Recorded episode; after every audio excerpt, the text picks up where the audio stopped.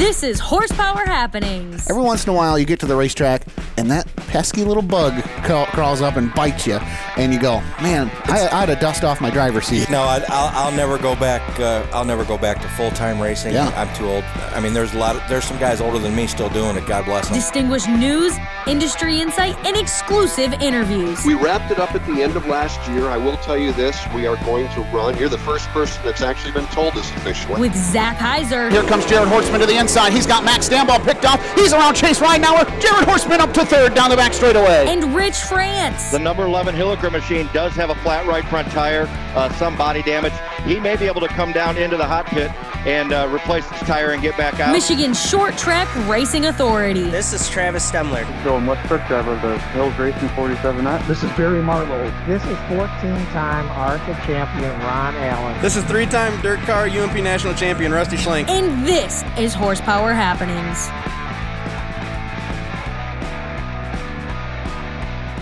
Good evening, race fans. Welcome in to Horsepower Happenings on a kind of not so beautiful Monday, but it's the in between Monday, the final Monday of the 2021 season. We've got a really fun show lined up for you tonight. We're going to recap everything from 2021. All of our contributors are waiting in the wings, so it's going to be a lot of fun, and we hope that you can uh, share some of your memories with us this week on social media as well. So let's dive in. First things first, here's what's happening in a Motor City Minute. Big story out of the world of NASCAR tonight. The uh, NASCAR World Mourning, the loss of Martha Earnhardt. Of course, she was the. Uh, uh, you know, mother of Dale uh, Senior, and you know, just a, a, patriarch of the NASCAR world. So, uh, mourning happening for uh, that family. And then, uh, you know, we touched on it last week, but still some pretty big news about Bob Keselowski. Everybody's still talking about that in our region. you know, a pretty big loss for for everybody around our region there with that as well. And really, when you're talking about things that are happening in a Motor City Minute, pretty quiet on the weekend between Christmas and New Year, Rich France. Not a whole lot going on as we uh, as we kind of hit that in between time of the year. No, Zach, I had a couple of busy, busy days, Christmas Eve and Christmas Day, and uh, it was really nice to, to kind of wind down yesterday and today. It was it was well deserved. Yeah, I think you know a couple of other things maybe that we talk about. Erik Jones uh, among the entries for Speedfest coming up next month. He joins Carson Hocevar's expected entries into that event. So uh, I think that's pretty good for that event. Uh, Speedfest, we've been there before at uh, Crisp Motorsports Park and uh, down there in Cordele, Georgia. Really neat event, and I think it's pretty cool to see some star power now coming in there with Track Enterprises at the helm of that race. Yeah, and it's a you know joint Southern Super Series event, and and it's pretty cool. You get a lot of talent that early in the season. Uh, I think they had thirty some cars here the the year that that we went down to Cordele. So um, it, it's not a bad drive. I think it was about uh, what was it, 12 and a half hours. I think Zach. Yeah, it's something like, like that. Going all the way to Florida. So if if you're looking for something to do the end of January, you might want to put that on your schedule. Twelve thousand dollars to win for super late models at that race. So really, some change being thrown around now down there for that race. Yeah, it's really good. I, I did see that was just a couple of weeks ago. They they bumped it up from seven thousand to twelve thousand by an anonymous donor. They didn't say who added the five grand to it, but uh, I'm sure that'll perk some guys up to, ready to get their super late models ready for the last week in January. And uh, one other note here from uh, other side of super late model world: the maiden event for the new SRL SRL East Tour for super late models scheduled to take place at Citrus County Speedway in Florida on uh, February 12th. Ricky Brooks, of course, Larry Collins, and Brian Olson at the helm of that. 125 laps, $15,000 to win at Citrus County on February 12th. So some big news coming out of that series uh, here over the last week. Yeah, we heard uh, we heard earlier, uh, you know, a month or so ago about the two Berlin events that they were going to be involved in. So we were waiting to see what else they had since they announced they were going to move east. Um, and it sounds like they added another event to their 2022 schedule. So those things and so much more happening tonight on Horsepower Happenings, and really that's the extended version of the Motor City Minute. One local uh, news note to pass along this week, Rich. Uh, I don't know how we missed it, but we kind of did as uh, Flat Rock and Toledo made some announcements over the week. Yeah, they finally, uh, you know, they. It's really in their plans every year to have you out a schedule by Christmas Day. Well, they did it again. So uh, they barely made it by about a day, by about 24 hours. And Zach, we're going to just buzz through the Flat Rock schedule real quick. Um, one thing they're going to do that they did last year, and they are going to follow this up again in 2022, is for the early events, uh, first five races of the season, 4 p.m. start time instead of the regular 7 p.m we know here in Michigan how cool it can get on those uh, spring, you know, spring nights, and and it can get awfully chilly. So they're going to do a 4 p.m. start time. I think last year when we did it, uh, we were out of there. Uh, I think around 6:30 or so, so it was really nice. And let's be honest, they got a couple announcers there at Flat Rock and Toledo that like to play Keno. So if you can get them out of there and get them to the bar uh, before it closes, that's a pretty good deal too. Yeah, we've been we've been known to put one down or two, and that just means we don't have to wait an extra three hours to do it. what else is going on with that schedule? Yeah, so um, they're going to kick things off. Flat Rock's going to going to wait an extra week. They're going to kick things off on May seventh, a Saturday. Uh, that is their opening day. They'll kick things off with the traditional Outlaws, Super Late Models, Figure Eights, and Street Stocks. 4 p.m. starts straight through Saturday, June 4th, Zach. So they are not going to go to night racing till June 11th. Uh, so that's pretty cool. It should be pretty nice by then. Uh, the traditional, also the traditional uh, school bus figure eights, two of those on the schedule for 2022 uh, on on June 11th and on September 3rd. And then some of the big races uh, that most everybody is interested. Uh, the Joy Fair Memorial 100, May 20, Saturday on May 28th, 100 100 laps for the Outlaw Super Late models.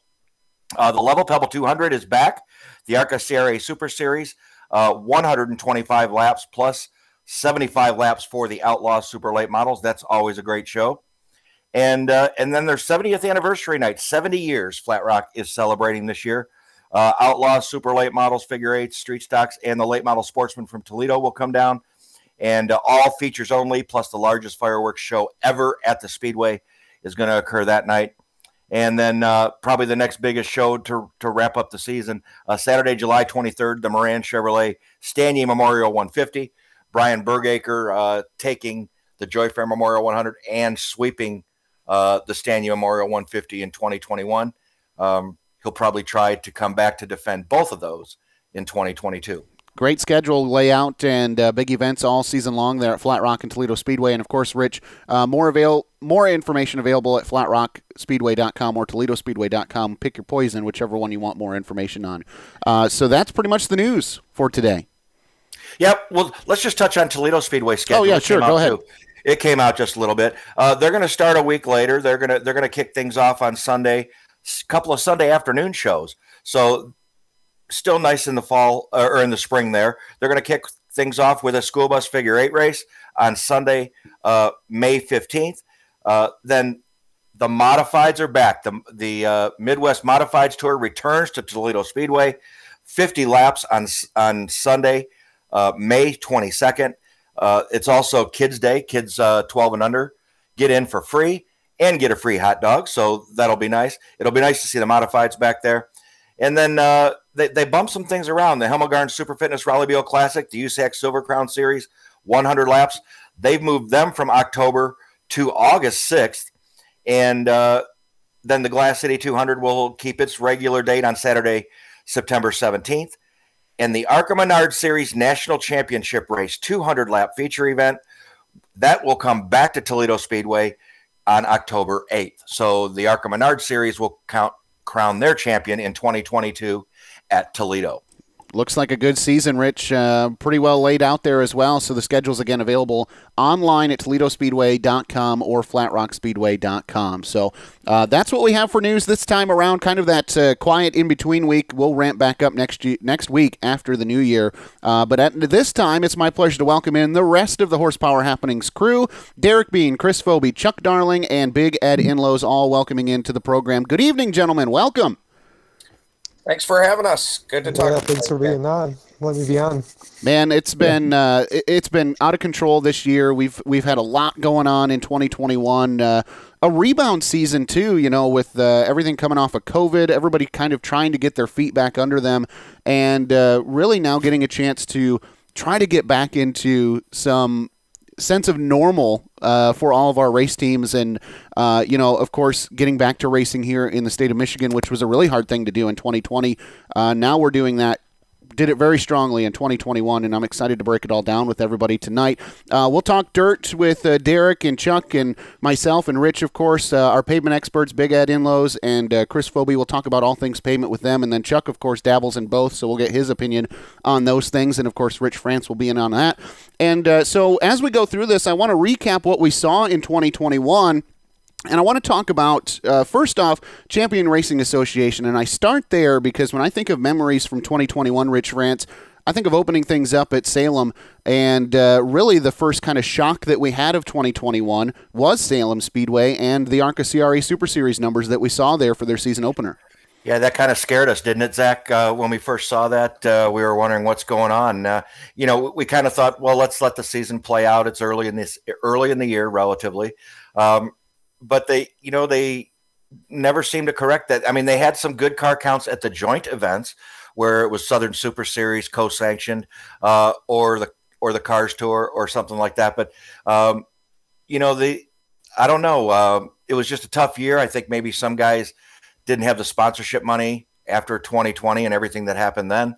So they had to kind of pick and choose the races they go to. And of course, uh, if you're if you have a select number of races or funding that you can go to those races, um, you're going to pick the biggest ones. Yeah, and you know, uh, Big Ed and, and Chris, you guys on the pavement side there, I think it was a shock to all of us. Uh, you know, Ed, you've been around this sport for a very long time. Uh, when you see less than a dozen Super Series cars unload at Salem, kind of uh, kind of gets you a little nervous there as you uh, start the 2021 season. Uh, I think that's way with any series, probably looking at your uh, inaugural event for any season to start out when when your expectations are more than that. You know, um, uh, that that'll make uh, all the officials start going to the, the drawing board really quick or, or picking up the phone and try to uh, figure out what's going on there. Because um, for a series like that to survive, you're you're probably going to need more than 12, averaging 12 for for a car count for your events. And then I think about uh, you know the piece that Chris did for us uh, that gained a lot of momentum. I think it was a couple years ago now. Uh, you know, Chris, you talk about how all of these divisions are so similar. Um, do you think that the Super Series has fallen victim to that a little bit, where you know maybe there's a cheaper way to be racing a similar car, whether it be late model sportsman or the Jeg Series? Uh, you know, where maybe the ARCA CRA Super Series is no longer a uh, regular. Maybe there are specials only type of series now. Yeah, I think that's definitely the case. Um, there is a lot of different template bodied classes that are there that, I mean, even five, ten years ago were not really as big a thing as they are now. So you have a lot of guys that maybe were mid pack, back of the pack guys that made up the field in these series that can stay local, uh, stay within an easier budget, and compete for wins. And uh, a lot of these guys just want to win. So you'll see a lot more guys stay local and uh, I also think uh, the point about it being a rebound year is a huge thing.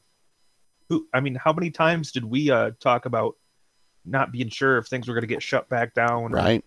Or, or, you know where where things were going with uh, all the COVID stuff. So it was a season where I mean, it was a lot more assured than 2020, but uh, mm-hmm. it still had its shaky moments here and there, and, and I think we all kind of played off of that as well. And you know, and we say that 12 events now on the 2022 schedule for the ARCA CRA Super Series, and most of them, a fair amount of them, are going to be those uh, marquee events where you're racing for bigger money, extended races. Uh, they start at Salem, or I'm sorry, they start at Anderson Speedway for the season opener, go to Salem, then it's right to Nashville for the North South Super Late Model Challenge, Jennerstown, which is a special event, uh, Flat Rock which is always a good event. Then we're back to Anderson for the Red Bud. And when I'm talking about ARCA CRA Super Series, Rich, and thinking about how 2021 went for them, I'm automatically drawn back to this year's Red Bud 400 and what an event that that was. Um, of course, memorable for me because it was the first time I had a chance to call that race, but I think memorable for a lot of folks, including Kyle Crump, uh, because of the just dramatics of that event as well. I think we all remember how it unfolded, and uh, I think that was one of the better races of this year. Yeah, you know, we uh, I talked to Kyle quite a bit throughout 2021, and and it was like that race took the cap off of him, so to speak. You know, um, that was a huge win, and and what a race it was! I couldn't believe it was a spectacular race, spectacular finish, um, and and that just to me, you know, like I said to Kyle, it, did it did that kind of make you relax and and you weren't pushing so hard for that win because then he then he walks home with the Battle at Berlin 150 um, takes that and then goes then goes on the road to the fall brawl at Lucas Oil Raceway and wins that yeah. in the Jegs Tour. So, um, you know, I think anymore, eh, you know, Kyle gets that big win. Of course, he had one at the Kalamazoo Clash a couple of years ago, but uh, man, you take that big Super Series win eh, off his shoulders. Um, he's got to be a threat to any racetrack he shows up at, right? You know, we kept our eye on this entire series all the way through. Of course, uh, we we love our association with CRA, and we know that they uh, you know are going to do what they can to get the numbers fixed for this Super Series. It's a great program. How about Hunter Jack though, coming through down the line? Great battle between he and Cody Coughlin. Really, were the two that we were watching at Winchester during the Winchester 400. Um, kind of an exciting race that didn't involve your championship contenders and a championship that was decided by the crewmen down on pit road. Well, Jack Smith and Sammy Smith had their fun uh, on the racetrack, but I was down there. Uh, I I spent the afternoon, especially late in the race, down there in in the uh, the Jack pit, and uh, if we all remember, you know, they they had a, they came down pit road. They thought had they had a something going on in the left front suspension. Then then they went back out on the racetrack and the lower lower control arm brakes, and they park it Cody Coughlin had already parked their automobile, so it was at that time. And you know, if if Hunter Jack does not make it back out, what's going to happen? Everybody's counting points. What's going on? Both our top two point guys are are, are in the pits, and then Cody Coughlin jumps back in his car, and and that put a little bit of pressure uh, on Jimmy Tucker and that and that uh, you know that rate that that 41 race team to get that car put back together they got it back on the racetrack, and that's all they needed. Now, I'm going to play the hot button card because I know that it's going to ruffle the feathers of Chuck Darling, but that's the excitement that we see with this playoff style uh, that we saw NASCAR adapt two years ago, and now you know CRA has followed that as well. It's excitement at the final race of the season where you got four guys. It was three this year due to some technicality issues who were in a chance to win the championship. But Chuck Darling, um, not exactly the way that uh, if I know you, you would like to see a champion crowned. What are your thoughts on the the playoff style of championship crowning that we have with CRA?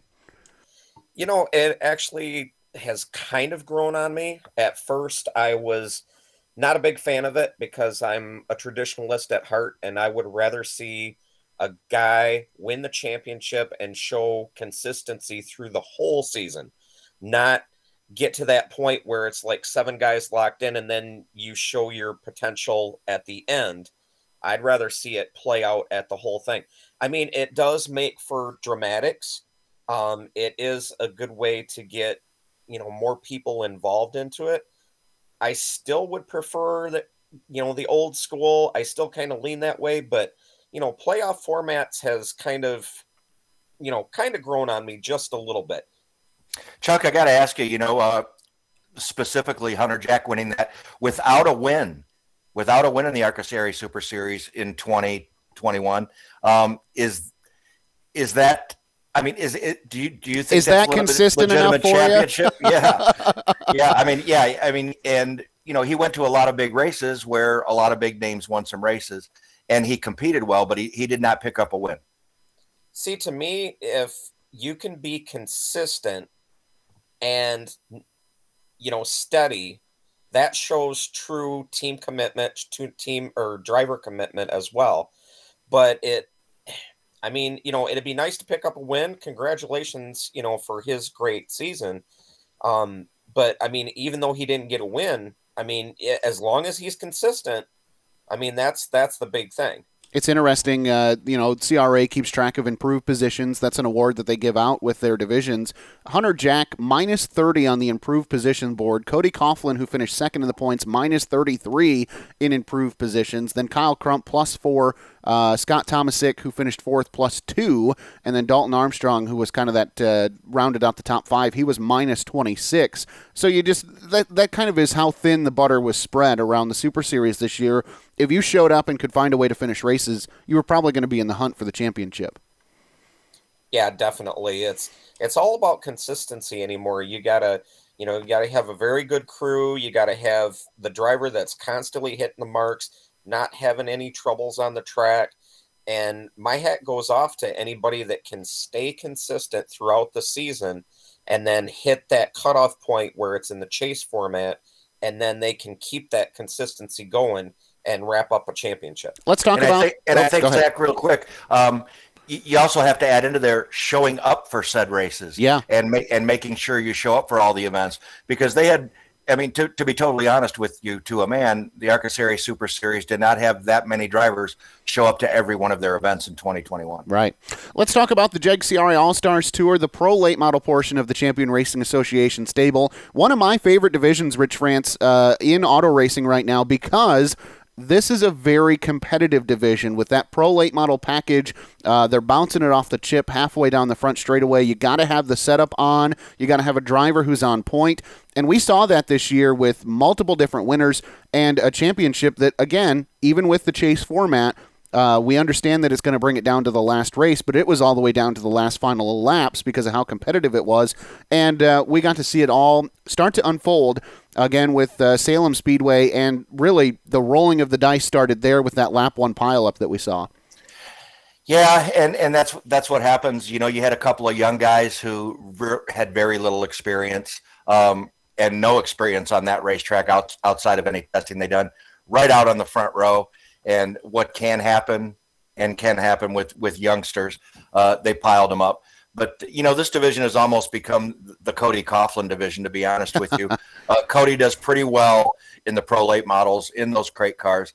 Uh, you know, obviously he's got a lot of money behind him with Jegs, but uh, and and he shows up to every one of those events as well.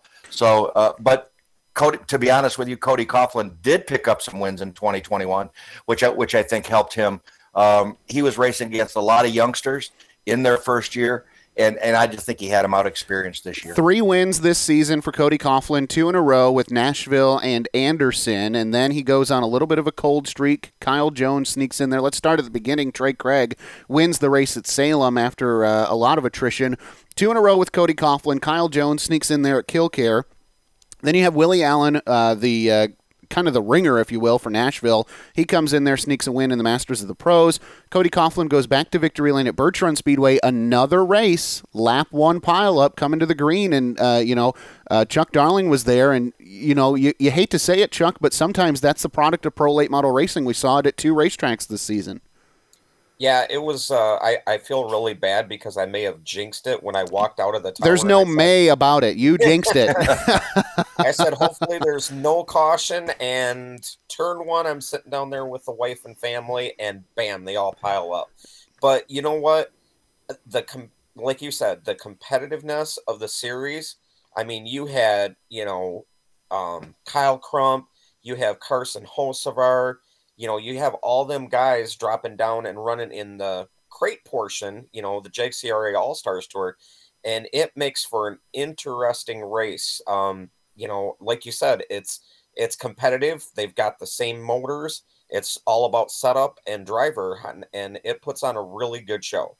Yeah, I'm looking here. We had uh, seven, eight different winners with the uh, Jeg CRA All Stars Tour in 2021, and I love this division. I've already said that. We saw him at Berlin. We saw him at Birch Run. We saw him close to home with, uh, I call this close to home. Winchester's only a couple hours from home.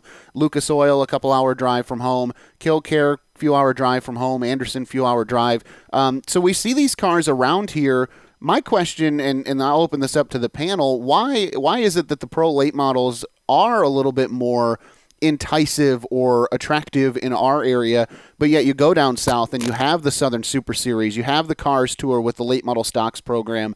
What is it about the pro late models that is attractive to our region here in the Midwest? And I'll open that up to whoever wants to take a run at it. Well, I think it's uh it's cost effectiveness more than anything.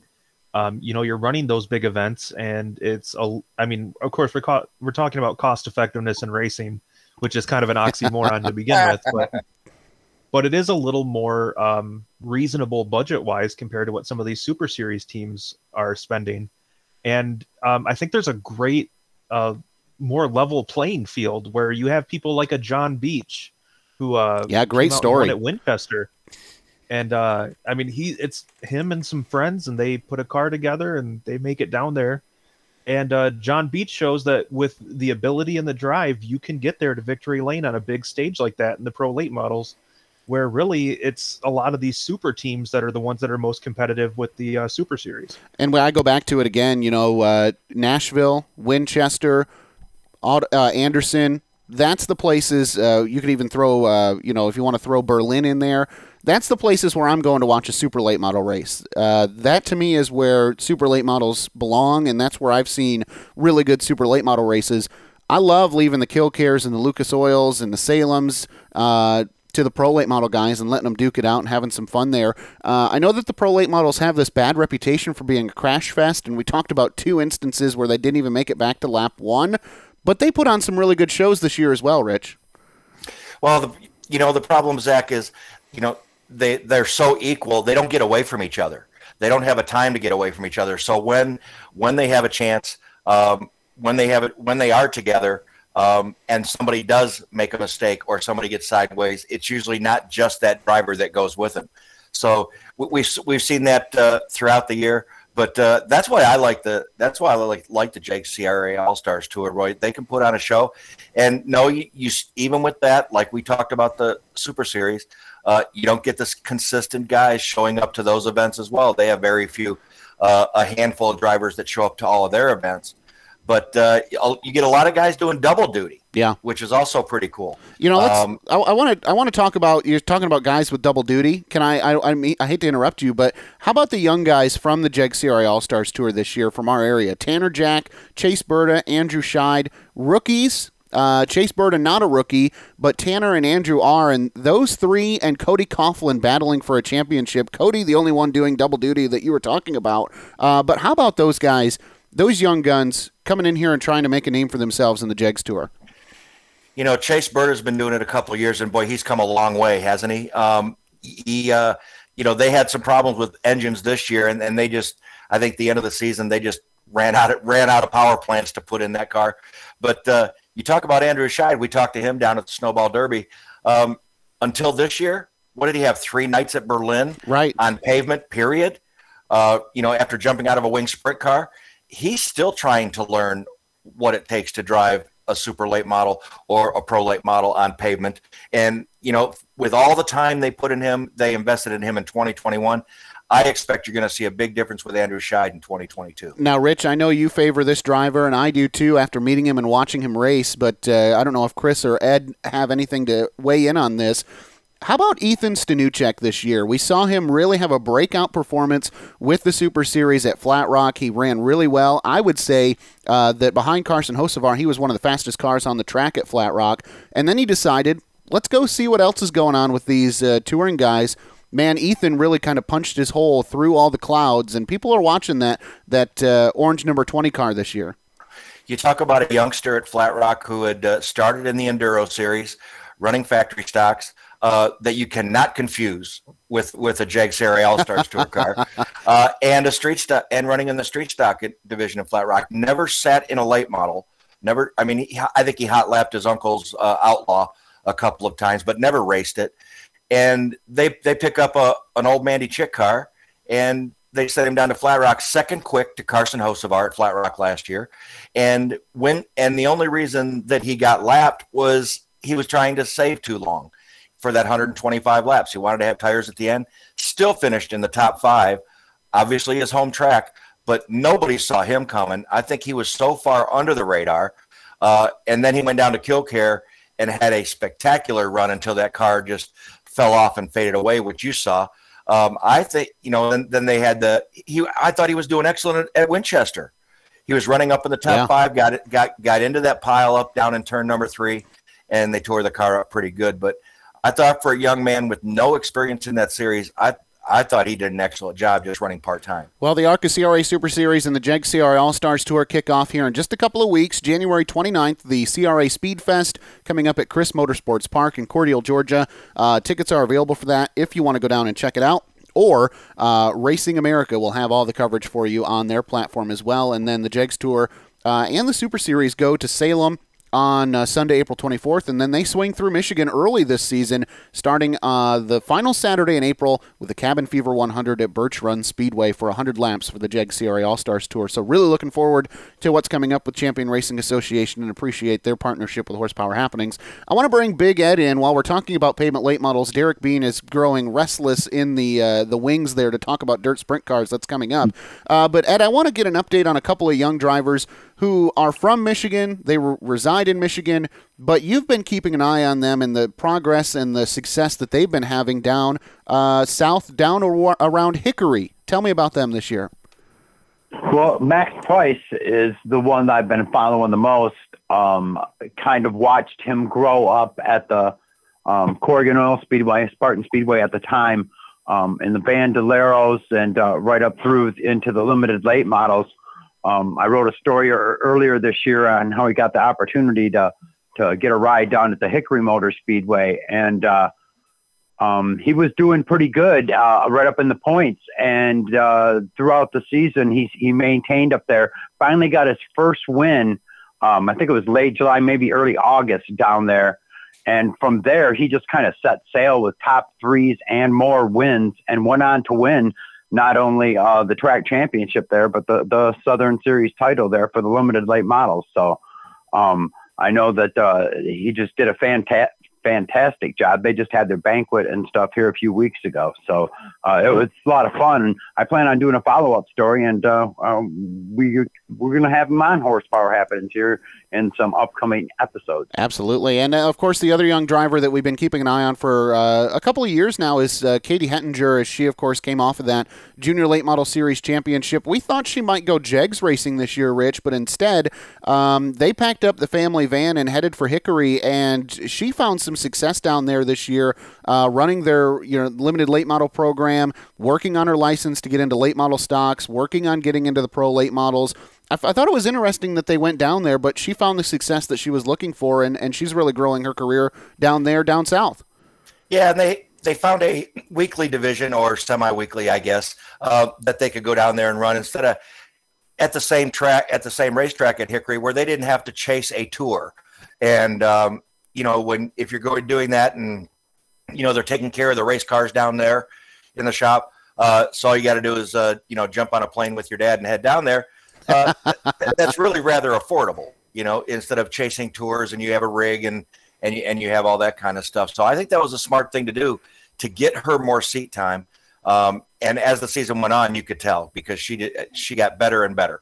Yeah, I, am interested to see if uh, she continues to to unfold as a driver in you know with this limited late model, then going pro late model. I'm wondering if uh, Chris, her dad, has his eyes on the late model stock program. We've seen, you know, of course, uh, you know, Berry is bringing a lot of attention to that division, racing for Junior Motorsports for so long, and now getting that ride in uh, in the Xfinity Series for this year.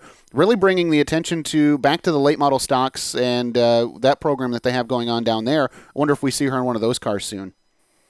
Probably will. That's what I'm guessing. They they don't want to move her up too fast, which they're I think they're really doing the smart thing. Um, you know, they, they could have done the exact same thing. Um, you know, that Cadillac West has done with Andrew, and, and just put him in a pro late model and, and, let him chase racetracks and get as much seat time as he could. I think uh, I think her, her, dad Chris thought this was the better way of doing it. Uh, get comfortable at one racetrack with one type of race car, and for this year, it seemed like uh, they made the right decision. And she did get a win this season, at least one down at Hickory. So uh, good job to her. And uh, we're watching from up home uh, to see what happens with those young talents down there. And as uh, Ed alluded to, we're going to get these young drivers on the program here coming up soon in the next couple of weeks. All right, let's flip the quarter over and get it all muddy and dirty. Great Lakes Super Sprints this season. We welcome in Derek Bean back to the program. He's the resident sprint car guru. And uh, first things first, Derek, I got to get your take on last week's show, a story that we've been following for months. Our home track, Butler Motor Speedway, uh, the regular weekly division sprint car track in Michigan, finds a new owner in Tim Wilbur. Your thoughts on that as we waited so long for it to develop? You know, you talk to just about anyone, and they all seem pretty excited about this news. Um, I don't think there's a lot of people who are enemies with Tim. Uh, he seems to do things the right way. He's a people person, has high standards for everything he does, whether it's racing, his businesses, just the way he carries himself, real high standards. So I think he's going to do well at Butler. Um, I jokingly said that um, if he gets rid of uh, sprint cars, he'll be dead to me. But besides that, he, as long as he continues to race sprint cars, I think it's going to go uh, go in the right direction out of Butler. And really, um, there have been people who have been bashing Butler, obviously, for a long time. It has taken a lot of steps forward in the last two years, anyways the track conditions have been better. Um, the efficiency of the program has been better. Car counts in the sprints have been better. So it's not like he's taking over something that's completely buried and has to completely revitalize it. I think it's going to be pretty solid. Derek, let me ask you this. Um, you kind of led me into it. You know, over uh, let's say three or four years ago, they did have issues. Um, I don't think anybody will argue that. What? Do, how do you get the people back? Because I'm sure they lost some people that said, you know, they, they maybe went there for a late model show and said, you know, this is terrible. Um, the surface is terrible, and I know they put some work into it now. So it's you know you can't say that's the way it is. But what does he have to do? What does Tim have to do to get those people back? Uh, is it just his reputation, or does he got to do something else? Yeah, I mean, it's going to take time, obviously. Like I said, it's been better for two years, and there are still people who think that it's as bad as it was maybe five years ago or 10 years ago or whatever the case may be. Um, I mean, is the more, I guess, tours that you get in there, you get the Michigan sprint cars in there, and they can maybe spread the word a little bit. Hell Tour last year, other than taking rubber, the track was at least smooth, and drivers didn't seem to really bash on it too bad. So, like I said, the more consistently um, you're putting a good product on the track, hopefully it's gonna gonna reach people and they're gonna come back. Fans, I don't think have ever really left. It's still packed. It seems like every week, but yeah. um, drivers uh, in various divisions, the 410 sprint guys, other than your Michigan guys, don't tend to come in there very much. Um, there are Michigan late model guys who are, well, obviously will say they'll never come back. I think like I said, the more and more people that go there have a good experience is probably just going to be a word of mouth. Uh, like I said, he's not going to probably change anything overnight where they're going to all come back the first day, but um, I think new ownership is going to hopefully put a little bit more excitement into the track this track has gone quiet uh, over the last few years because of its reputation. Uh, you know, it, has been Merritt Speedway that's taken over that uh, claim to be uh, Michigan's premier dirt track. But Derek, it wasn't so long ago that Butler was the place to be on Saturday nights, and uh, a lot of that had to do with running sprint cars on a regular basis. Do you think that that is going to be their key to success? Is to be able to get those sprint cars back on a regular basis, running full fields? Um, because as you mentioned, if sprint cars are on the schedule, that place has a really good fan count. But the minute you take them off and replace them with something else, you struggle to put seats, uh, put people in the seats. Yeah, I think a lot has to do with location, being so close to Ohio and Indiana. There's just, for whatever reason, the late models seem to stay up north, and your sprint fans seem to stay down south. So, um, yeah, I think they're going to have to continue to run sprints and bring back, like Tim said, the clientele, the more like quality sprint car drivers not a knock on Michigan, but the, those guys show up. It seems like regardless, but there's the other guys, maybe your GLSS guys on a week off, or your your Ohio guys who run Fremont, maybe they're off or they run whatever. To try to get those guys back would really be big for the track. Well, of course, Butler runs the 410 wing sprint cars on a regular uh, basis, so that is uh, what they lead with. But, Derek, I want to ask you about the resurgence of 410 non wing sprint car racing here in the state of Michigan. Uh, when Barry Marlow decided he was going to take over the traditional sprints, uh, everybody kind of wondered what that was going to be like. Now we see how it unfolded in 2021. Uh, did you get a chance to catch many non wing shows, and what were your thoughts on what you did get to see? Yeah, I did see quite a few of them. I think that the talent level at the top has really come around with Barry taking over. Um, it was kind of like a I want to say this is a knock, but more of a club type series before, and sure. you had your same like 15 guys that showed up every week, and there were not a lot of outsiders. Um, but this year that kind of changed a little bit. Car counts were um, pretty solid.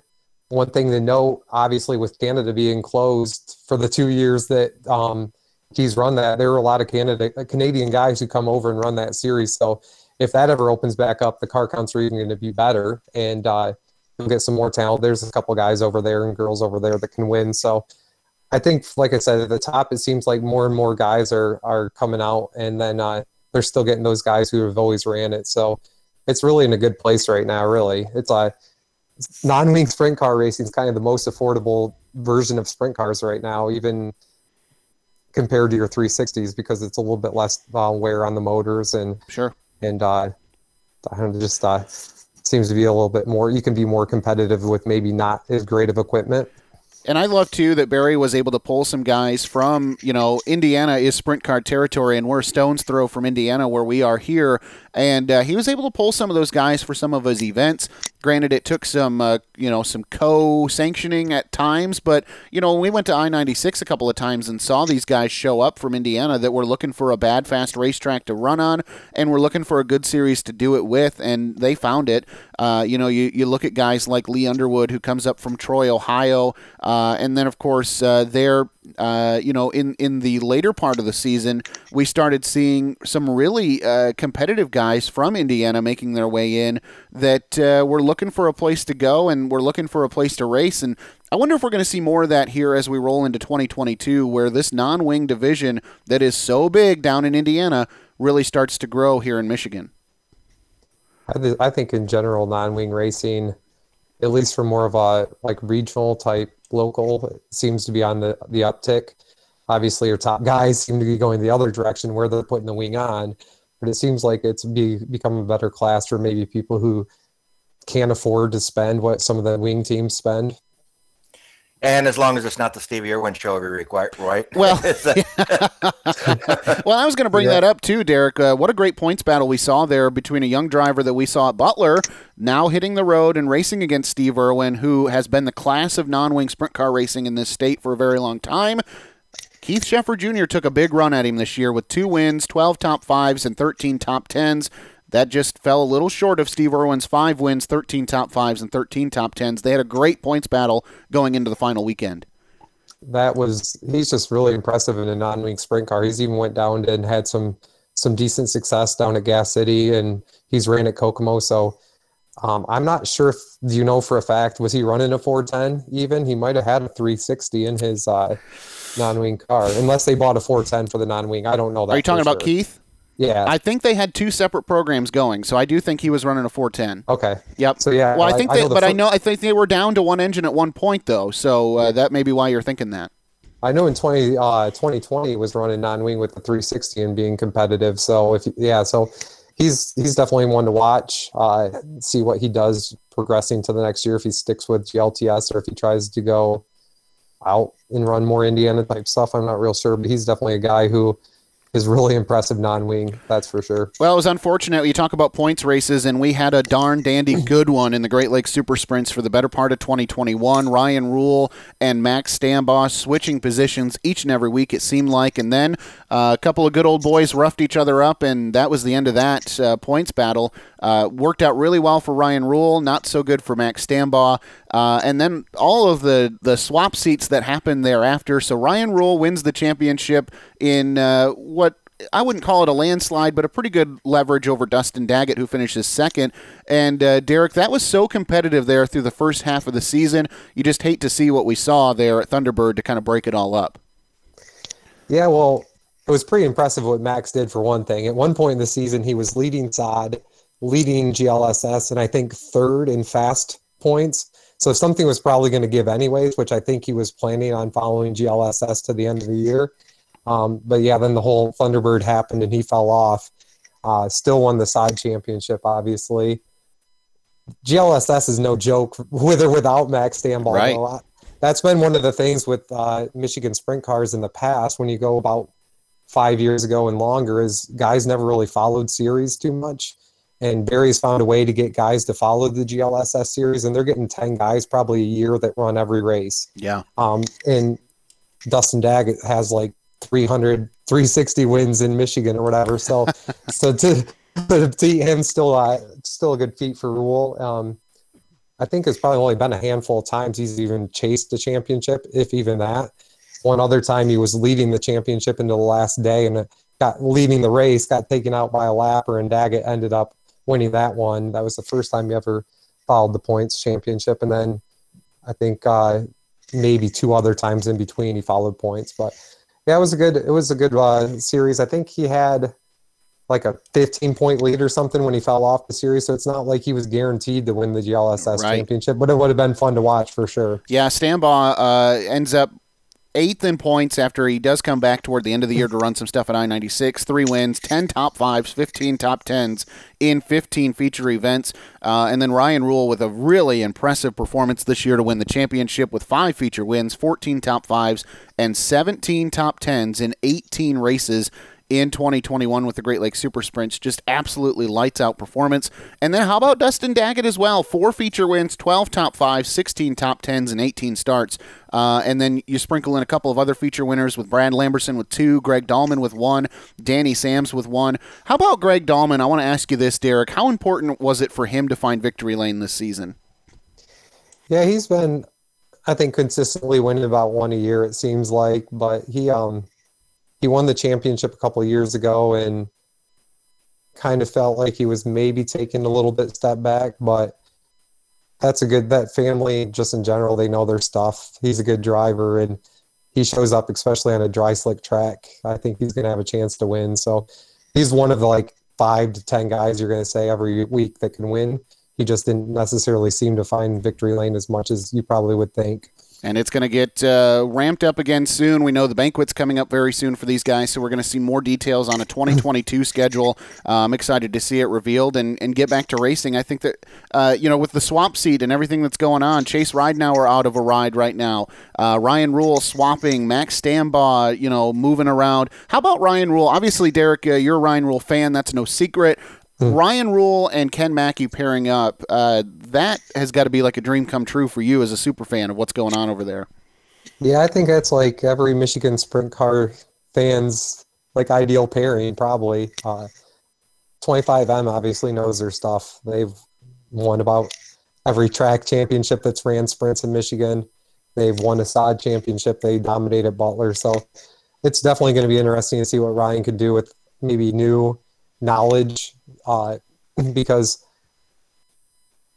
obviously he's a great driver. Smith is a great team, but Mackey, I mean, how can you argue that anyone knows as much about sprint car racing as Ken Mackey? Yeah, obviously, sure. so um, obviously, I I think that it's going to be something interesting to watch. Um, Ryan might kill me for saying this, but he doesn't adapt to change real well. Um, and it took him a little bit of a while to get going with the 71H. So will they have that same learning curve with the 25M? It'll be interesting to see. Yeah, we're, we're looking forward to seeing how that unfolds for sure. So, uh, man, Derek, looking forward to it. Could be a really good year for sprint car racing in and around the state of Michigan. I'm excited to see how that unfolds. Flip the coin back over, dust it back off. Let's talk about Outlaw Super Late Model Racing. Chris Phoebe, I want to bring you back in.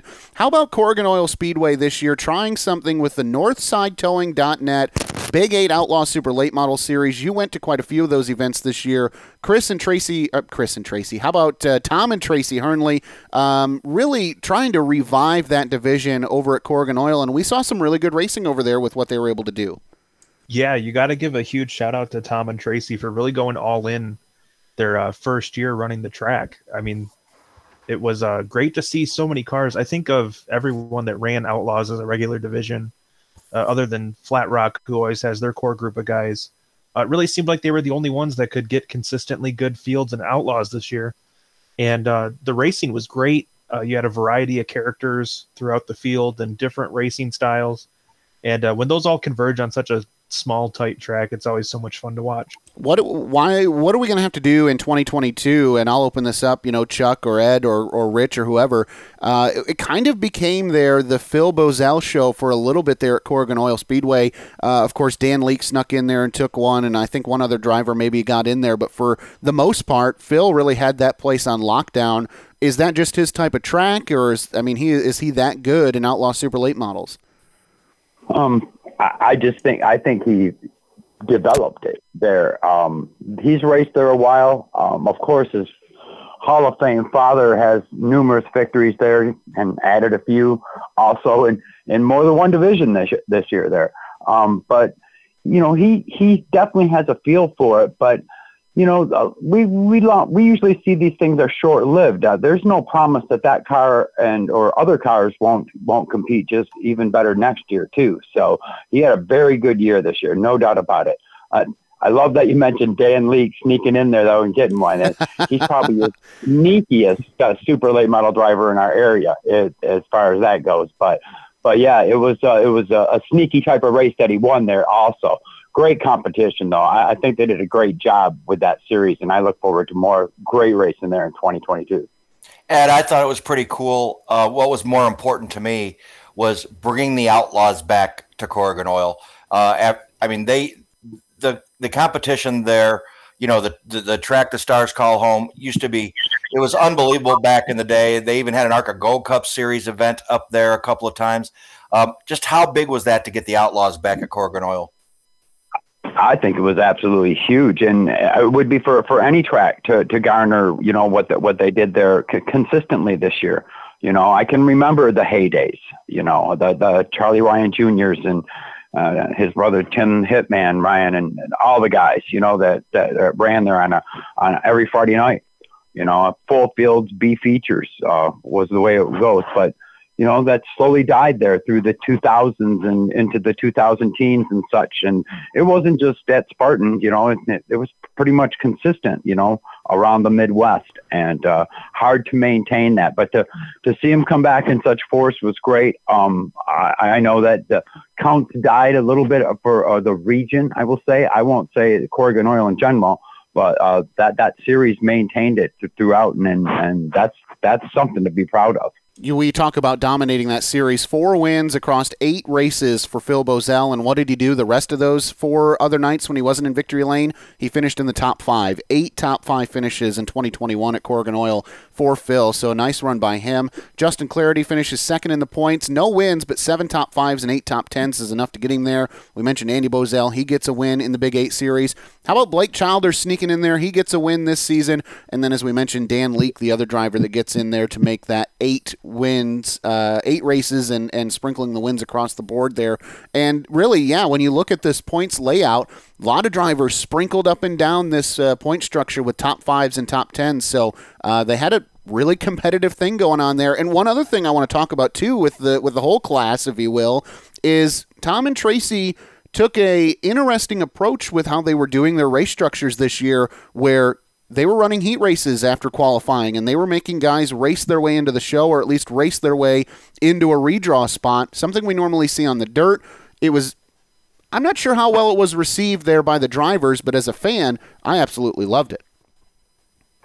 There were some uh, uh, that wanted to uh, give the MVP, I believe, to Phil's daughter for drawing such perfectly for him, especially through the earlier parts of the season. There, he did have some great draws, and you know, it is the luck of the draw in that situation. You know, I mean, he could have drawn drew an eight, uh, he, and and he would have started back there. But he, that that is the one thing about it, though, is that you know the luck of the draw is is can get you a good position, but it can also get you maybe not such a good position. And Chris, one of the things we talked about too was that with trying some things, they had to have some growing pains as well. They tried the choose lane on the back straightaway, had some issues with that, but I think to Tom and Tracy's credit, they stuck with what they said they were going to try to do and they just allowed things to evolve as the season went on to just continue to get better. That's at least what I saw. What was your take from the stands?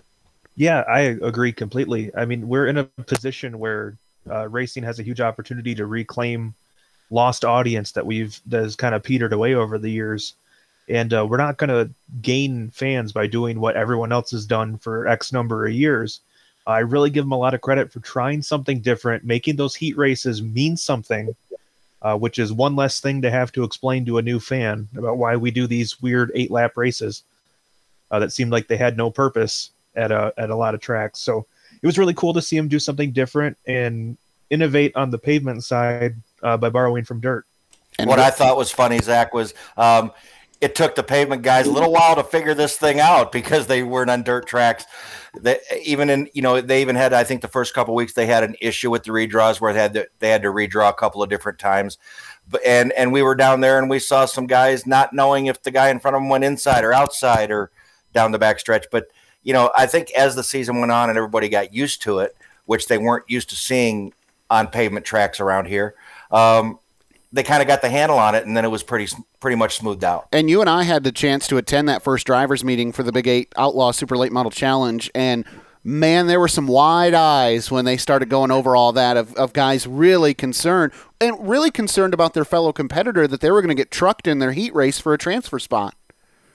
Yeah, it made it. There were some guys that, uh, that it made it awfully difficult. If you didn't have, if you didn't have a good heat race, um, you know, you didn't, you were not in the redraw, which definitely puts you back uh, and and makes things even harder. But uh, yeah, Phil, uh, Phil, I got to admit, uh, you know, his daughter, king of the redraws, man. Phil, I don't know if Phil had a bad one all year long, to be honest with you. well, it was good stuff there. Uh, I don't know. I haven't heard. Do you think? Do you guys think that they will bring this back again in 2022? I'll open it up to the floor. Would you like to see it again next year at Corrigan Oil Speedway with their own little challenge series? There's a. Uh, there's a schedule. I don't know as if it was a sneak release or not, but somebody posted it on Facebook that it is coming back, including the primetime show on Wednesday night as well. Oh yeah, and that was a big that was a big bring back here this year as well, right? Yep, I didn't get to attend it. Uh, I I would like to attend it next year because it harkens back to the old MSPA days of going and seeing all the hotshot superstars bring their cars to all the different surfaces and you know, from what I read, it was a pretty successful event on a Wednesday night. Mm-hmm. It was.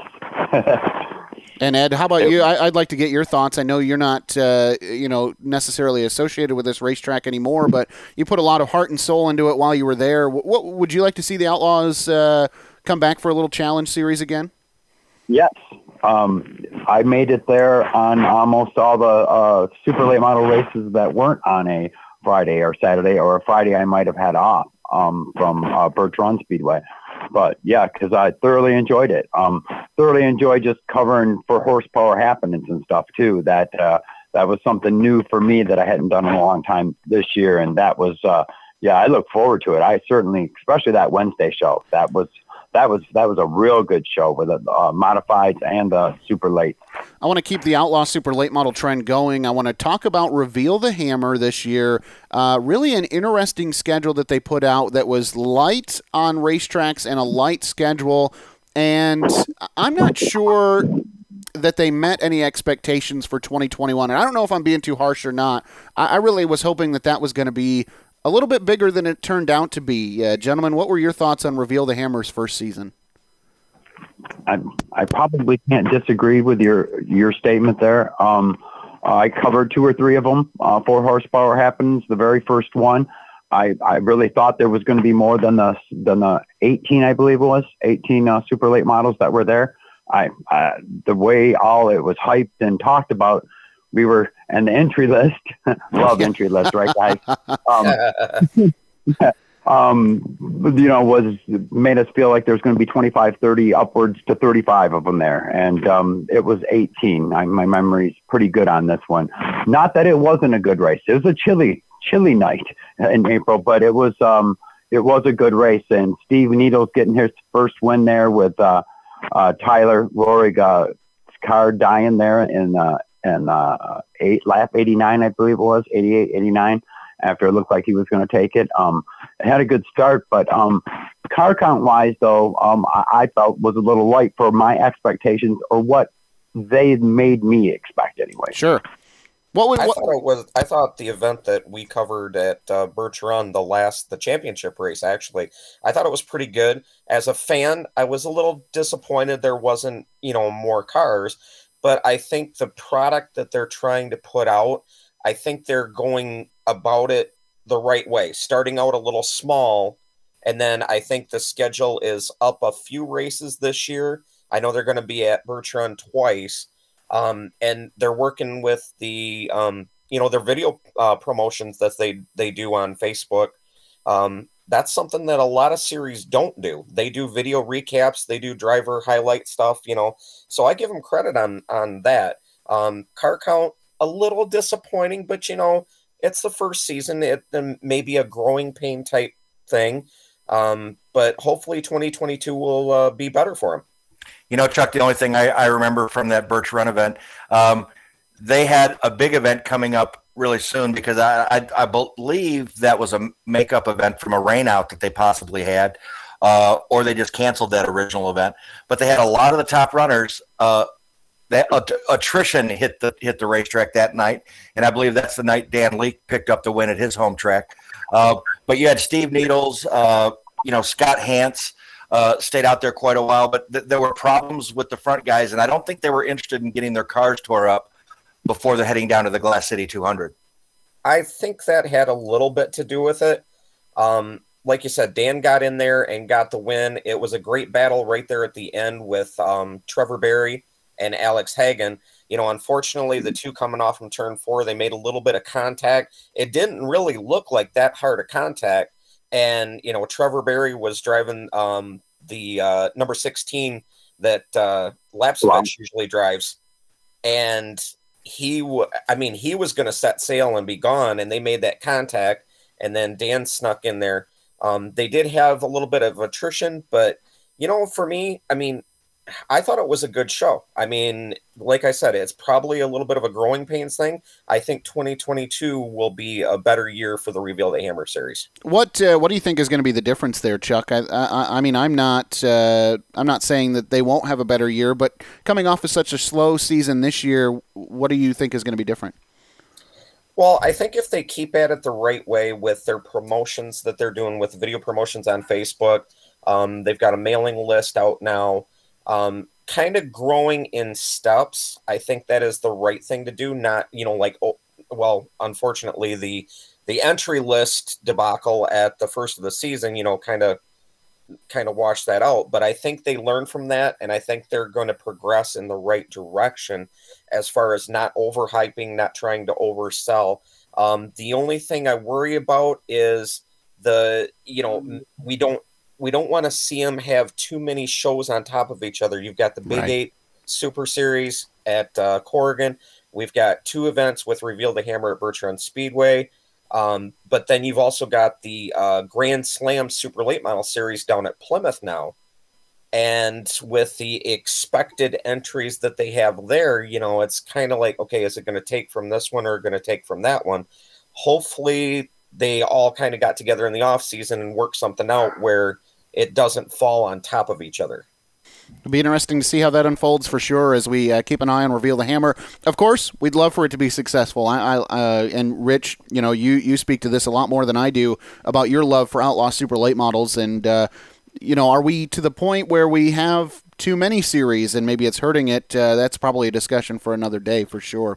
Let's talk about another series that we're keeping our eye on in 2022 after a successful 2021. That's the All Star Performance Late Model Challenge Series. And Rich, you had your finger on the pulse of this series all season long.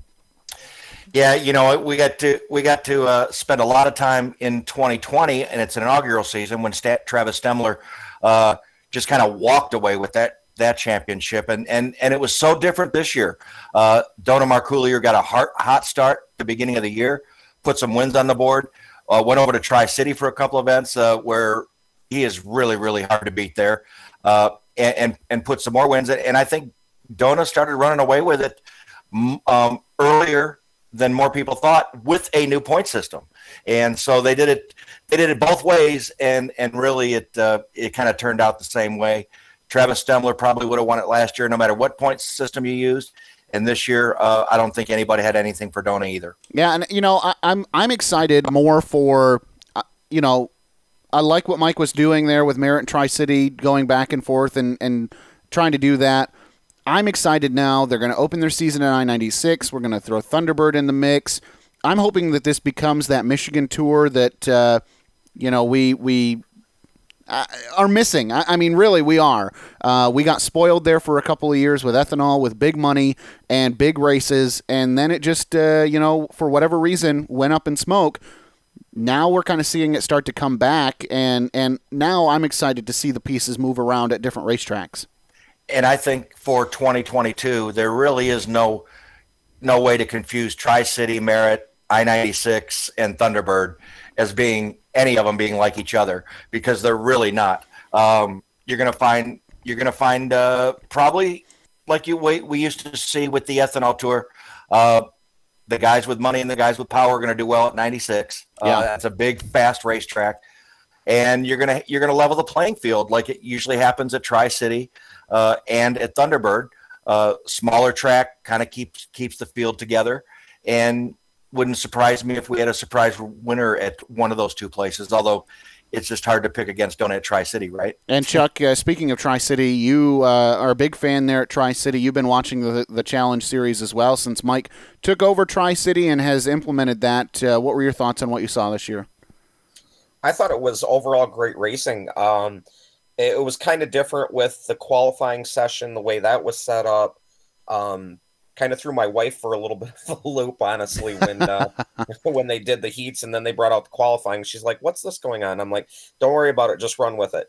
But um, I think it's going to be interesting to see, you know, which drivers are going to take part in the series. Um, you know, are any of the locals that run Tri City are they going to just do Tri City Merritt, or are they going to try to venture over to a Winston or to an I ninety six? But to what Rich was saying I 96 being a bigger track, that takes a lot more horsepower. So you're probably going to see a Marcoulier, a Stemler, you know, maybe Chad Finley dropping in and, you know, if he's not dabbling in an outlaw super late model or whatever he's got going on now. but uh, yeah, it was it was good uh, good racing. Um, you know, I I still and I might catch some flack for this, but I'm really hoping the track surface conditions change a little bit at Tri City. Um, I honestly don't know what happened because I mean, it, it was really good for a couple years, and it, when I went there for the Hell Tour race that Marcoulier won, it wasn't so so very good. It was one lane, and it was kind of disappointing. But I'm pretty sure Michael get that corrected. I know that we've had we've heard problems up to Merritt with the track surface too, but it's a work in progress. So you know, we'll see what happens. But as far as the challenge series, I'm I'm kind of excited to see what's going to happen with it. You know, adding a few more tracks and seeing who goes where and who decides to, you know, stay and play in their own sandbox on those nights. You know, Chuck, I don't know that. Uh, I, think you have a little bit of a point, but I, I, don't think it, it needs that much. Just in my opinion, um, we had a night there that uh, you know I happened to be there uh, a night that Dona Marcoulier and Rusty Schlenk just put on a show. Oh, here we and, go. and um, and, it was night cool there. And and even with Merritt, you know, I, will tell you what, if, if Mike Blackmer prepares and gets gets the track prepared, it needs to be like it was at Woodtick, because that was just amazing what happened at the end of that race. And I guess I may be cheating one of my favorite moments of the year. But uh, you, you, had a couple of events at those two tracks that were just flat out spectacular that I would have put up against any track in the state. Well, we're looking forward to 2022 and seeing them expand. And uh, man, we'll keep our eye on it, and we'll try to bring you all the information that we can, just like we did here in 2021. All right, gentlemen. Uh, quickly, updates around the horn from your racetracks. Uh, at uh, we'll start with Chris at Springport Mid Michigan Speedway. Your thoughts on how everything went for you guys in 2021? We had uh, an amazing season. I mean, car counts were great pretty much across the board. We had some amazing big shows. I mean, we hosted the Hot Shoe 100. Uh, we had a couple big outlaw shows. Um, and really, we're building on that for next year, and I'm excited for that as well. But 2021, uh, I don't think can be classified as anything but a huge success at Springport. And then Chuck, we know uh, you became a part of the Birch Run Speedway team uh, a little bit later in the season, but I know you took a lot of uh, uh a lot of pride in that. So, uh, your thoughts on what you saw at Birch Run last year? Well, I, you know, again, I got to thank uh, Big Ed for uh, putting in a good word for me to uh, uh, sub for him on that CRA race event, and then that in turn got uh, me hired in. So I'm I'm very proud to call call him a friend and you know my co-announcing friend at uh, Run Speedway. But we had from the time I got there, we had great racing from the Eve of Destruction shows. I mean, especially the last one at the end of the season. I know we don't talk about that a lot here, but to run that event, the majority of it in the rain and then on a rain slick track, and the crowd never left. It was amazing. Um, the Reveal the Hammer event that we had there for their season championship, that was great. The Jeg CRA All Stars Tour event was great. Um, our local divisions were awesome. Um, I'm really looking forward to repeating the success, you know, with Jeff and Jason and Christy and Jody and with Mr. Susky at the helm. And the schedule has already been released. And I mean, it's action packed from top to bottom. And I'm just looking forward to getting back at it. Ed, uh, I'll let you piggyback that on Birch Run. Um, I don't. There's not a whole much more to add. I, am just as excited as he is um, to uh, when I walked in there last year and made, making the decision to to go there after 17 years at Spartan, um, you know, it was a little scary, um, uh, brand new and everything. And uh, after the first couple of weeks, it was still a little scary. And uh, when Jeff uh, Parrish came on board, it, it all got just kind of changed, and uh, more different people kept getting added week in and week out, right along till Chuck was added, and then it's just it's almost like a dream job to be toward the twilight, uh, if you will, of of my announcing career and stuff. To have this all going on and just to be so excited about uh, working at a place like like Birch Run and and and as excited as everybody else is around you and uh, and the people in the community even it's it it, it feels like it's going to be a wonderful ride. And then uh, let's get your take on everything that went down at Owosso Speedway this year. Of course, uh, your other home on the weekends um, with some successful events this year too. Yeah, um, not so bad. I don't know that maybe we enjoy the kind of success that definitely we had in 2022 when we were like the only game in town. Um, I don't know that maybe we didn't piggyback that the proper way we should have, but in car counts, but in crowd counts, we never, never was slighted at all. It seems like um, there was always a, a, great crowd there every night. Um, the super late models when we had them there a couple times, we certainly would have liked more. Um, the modified count went went down from the year before a little bit. Um, the pure stock division, though, with Lonnie Samir, well, one would think domination by going undefeated, but yet having every race so highly contested in such a great class there was probably the talk of 2021 at Owosso Speedway. But um, the Williams family is um, hard at it right now to get the schedule out. Um, they're they're working with the townships and everything, trying to open it up to be able to hold other type of events there also, along with car shows and and such like that. Um, but I look for the schedule to come out soon, aggressively, and uh, uh, putting the best foot forward for 2022. And quickly, Rich, uh, how about things that you saw at Flat Rock and Toledo Speedway this year? Yeah, Flat Rock. Um, you know, it, it's Flat Rock is a machine, is what they call it. You know, uh, Ron Drager's racetrack. Uh, that's the one where it doesn't take a lot of effort to put people in the seats there, and this year was was no other. But I thought it was pretty cool. Eric Lee picking up his fifth Outlaw Super Late Model Championship of his career. I thought that was pretty cool. Uh, you know, he had been out of outlaw super model racing for a while, and then um, Brian Bergakker comes over. Not a big surprise, but was still tough. Uh, swept the Joy Fair Memorial 100 and the Stanley Memorial 150 for the Outlaws. Uh, first time he had done that, so and it meant a lot to him. So those two big things. Uh, at Toledo, just a tough deal. You know, you can't. Toledo's in a situation now where you can't run them every week. Um, you're not going to have full car counts. It's a big half mile. It's tough on race cars, tough on engines. So, you know, when they run seven or eight times, um, they have a pretty good crowd every single night. If you would have ran 12 or 14 nights, uh, you would have dropped your, you know, your fan base quite a bit because they weren't going to fill it up. So they're going the other direction. Let's fill it up uh, a few times uh, or less, let's say seven or eight times, and uh, and that's all we'll do. And, and and it seems to be working for them at least last year and and and hopefully again in 2022. We're talking about a wrap up of the 2021 season as we look ahead to 2022 and the final thing for you guys tonight gentlemen is your favorite moment of the 2021 season. A couple of folks weighed in on social media. Ricky Leduc says Tyler Carpenter's wins at the Dome were his favorite moments of 2021. Joshua says his favorite moment late model feature at Woodtick at Merritt Speedway watching Rusty Schlenk win it on the last corner of the last lap. And our friend Rand Thompson and Gary Lindahl say their favorite moment was the last 15 laps of the ARCA CRA Super Series Glass City 200 at Toledo Speedway, where, of course, uh, Blake gets uh, that win over Kyle Crump there in the final lap. Couple of great moments for sure. Derek, we'll start with you. Your favorite moment of 2021? Maybe. I bet it's yeah, on dirt. Yeah, I wanted I to it's on dirt. I, I wanted to throw a curveball since I was in here on the uh, the pavement podcast, and uh, oh, easy now. so actually, the as far as uh, race moments I saw personally, uh, I went out to Wisconsin for a race trip this week or this uh, summer. We do a race trip every year, and we saw the ARCA Midwest um, at Dell's Raceway, and Ty Majeski dominated the race, but uh, Rich Bickle ended up finding his way to the front and winning, and seeing Rich Bickle win on his uh, last year of racing was pretty awesome event. Um, as far as dirt goes, just Kyle Larson dominating, won the Knoxville Nationals for the first time ever, won the Kings Royal for the first time ever, all while winning a NASCAR championship. So that was really awesome to watch. Chris Phoebe, our uh, man from Springport, what was your favorite moment of 2021 so far? Well, I guess 2021's over. So your favorite moment of this past season? Well, I mean, I got engaged this year, so that was pretty cool. Um, I like, I got, that is a smart that man. That is a smart man.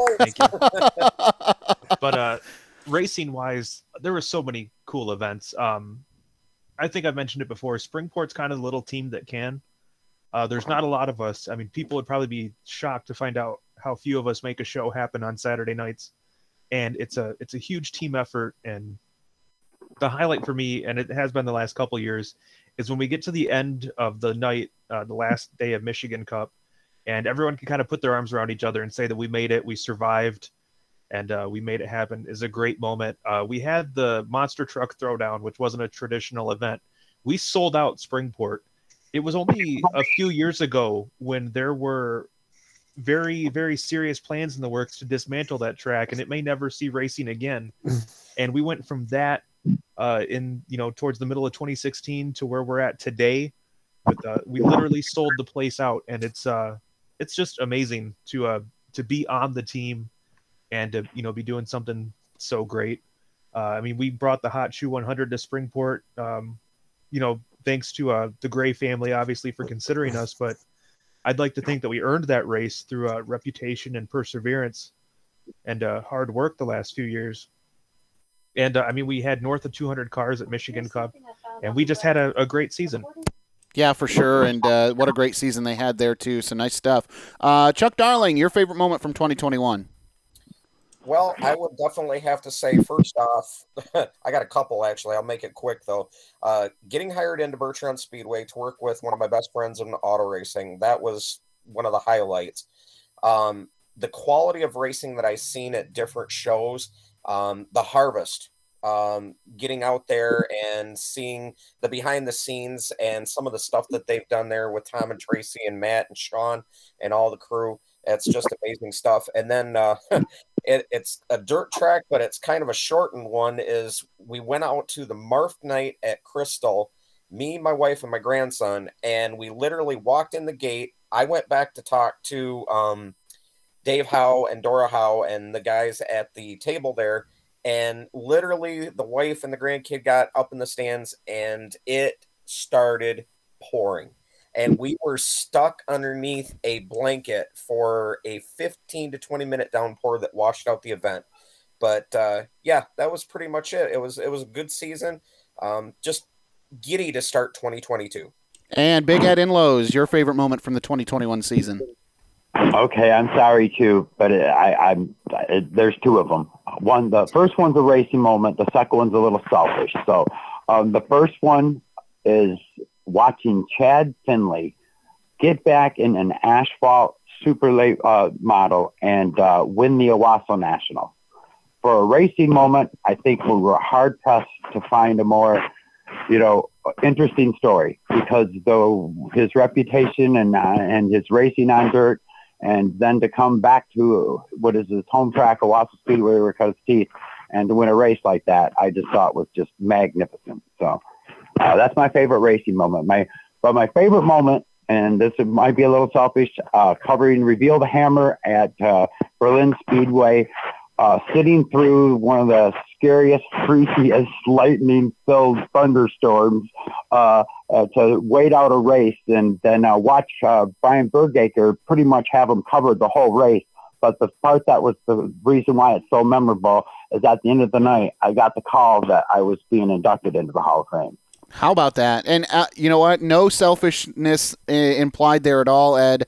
Uh, congratulations again, because that is absolutely fantastic. So, of course, that's your memorable moment of the year.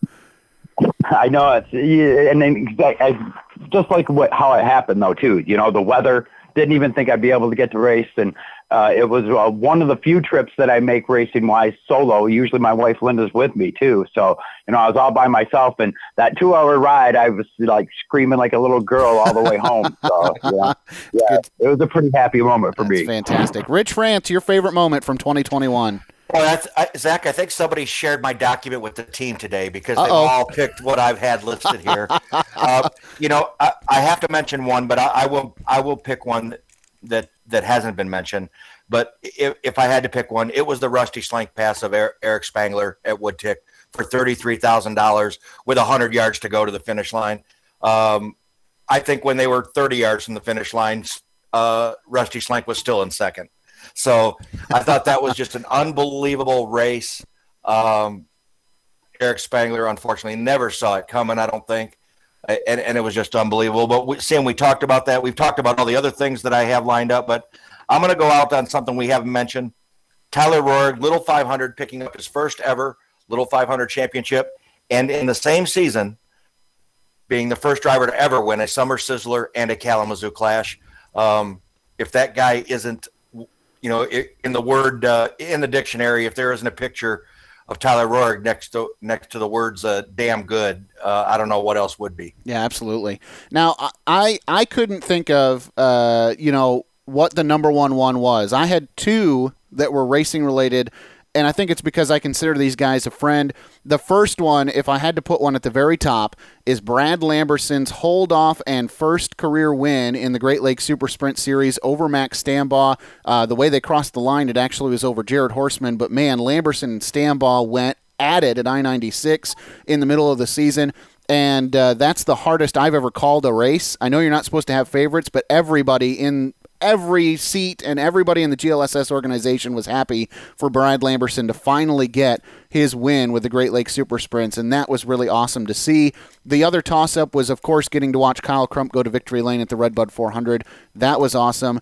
Um, and uh, the honorable mention moment is that the Michigan Auto Racing Fan Club uh, elected us as the. Uh, the media team of the year, if you will, all of us getting that award from the Michigan Auto Racing Fan Club. So that's one of my favorite moments from 2021 as well. So we thank them for that. I think it's pretty cool, Zach. Uh, you know, we talked about taking the hat off when you win. Lamberson got another one, didn't he? After that, yeah. I believe. Yeah, he ended up getting a second one that year. But uh, that that watching him and, and Stambaugh go at it was just absolutely breathtaking. So uh, that was a really really big moment in 2021 for me. So, guys, that's going to do it for the 2021 edition of Horsepower Happenings. I want to say thank you so much to these gentlemen, uh, Derek Bean, who is our sprint car extraordinaire, but of course is a, a massive race fan. Anyhow, want to say thanks so much to him, Chris Phoebe. Appreciate all of your work, Chuck, Big Ed. Man, you guys are awesome, and and we are really looking forward to an exciting 2022. Thank you guys so much for everything you've done for us. Thank you guys for having us. We are gratefully um, thankful to be a part of the team. Well, thank you for having me. Hopefully, I didn't embarrass you too much. well, guys, uh, that's going to put a wrap on 2021. Uh, Rich France, this has been a really, really uh, a season for the memory books, and we're working on some things back here at home for 2022 that are going to be really exciting as well, and we're ready to get started. Yep, and just in case tonight, just in case you were looking for the answers to Gary, did you know we got him out late this week? We'll, we'll go ahead and do them next week, Zach. The answers from the question from last week. Give you another week to kind of Google them and answer them. We already had people complaining that uh, Gary's starting to go too far back now.